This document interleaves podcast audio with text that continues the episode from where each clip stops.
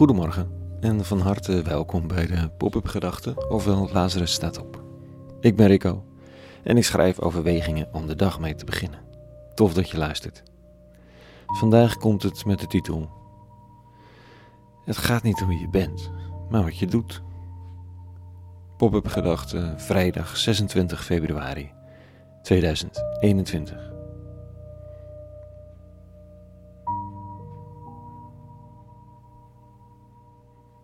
Op een verjaardagsfeestje vraagt iemand wie je bent. Een verjaardagsfeestje van vroeger dan, hè?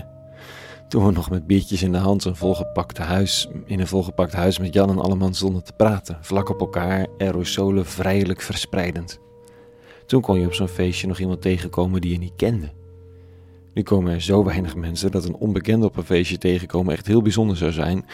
Het is meestal jijzelf en de feestgever. Veel groter wordt het niet. Vroeger, toen er nog feestjes waren, vroeg dan zo iemand: Wie ben jij? En dan zei je een naam en begon meestal iets te vertellen over wat je doet in het leven.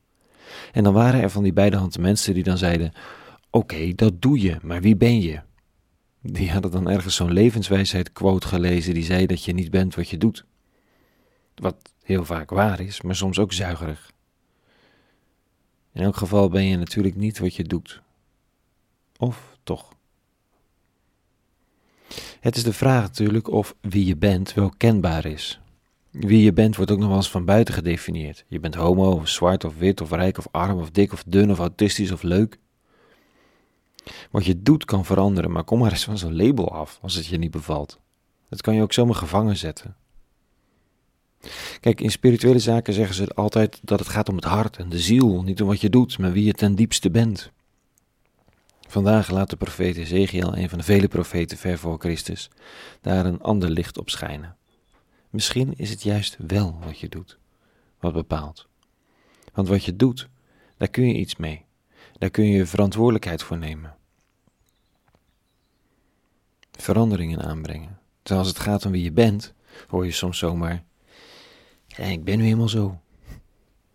Dit staat er vanochtend bij de profeet. Als een rechtvaardige zich van zijn eigen rechtvaardigheid afkeert en kwaad gaat doen, dan zal hij daaraan sterven. Sterven om het kwaad wat hij heeft gedaan. En als de boosdoener zich van zijn boze daden afkeert en gaat handelen naar rechtschapenheid en deugd, dan zal hij in leven blijven. Als hij tot inzicht komt en zich afkeert van zijn slechte daden, blijft hij zeker in leven.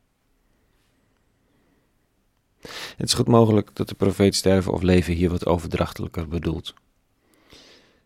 Het is in elk geval geen bedreiging van de profeet aan het adres van de vaalhazen, maar een constatering.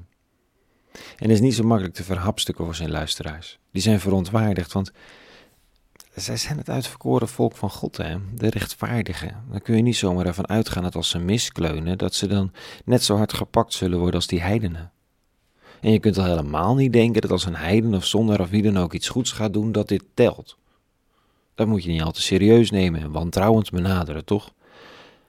Want ja, zo iemand is slecht, of hoort nu eenmaal niet bij ons. Of wat voor statische statements je ook voor identiteit kunt gebruiken. Ezekiel is nogal pragmatisch en biedt daarmee een enorme mogelijkheid tot emancipatie en gelijkheid. Kijk naar wat iemand doet. Punt. Goed, dat legt ook een hel van een verantwoordelijkheid neer bij mensen met een zwaar ontwikkeld geweten. Die zijn dan altijd de bok.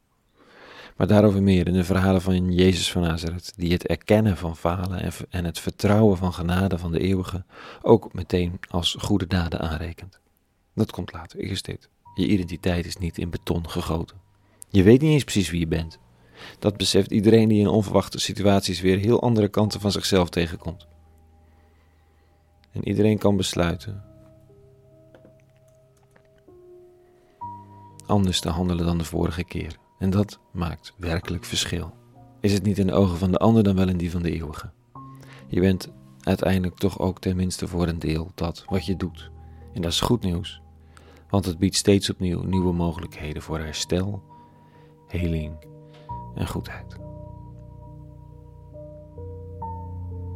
Tot zover vanochtend. Een hele goede vrijdag gewenst. Maandag weer een nieuwe pop-up gedachte en voor nu vrede gewenst en alle goeds.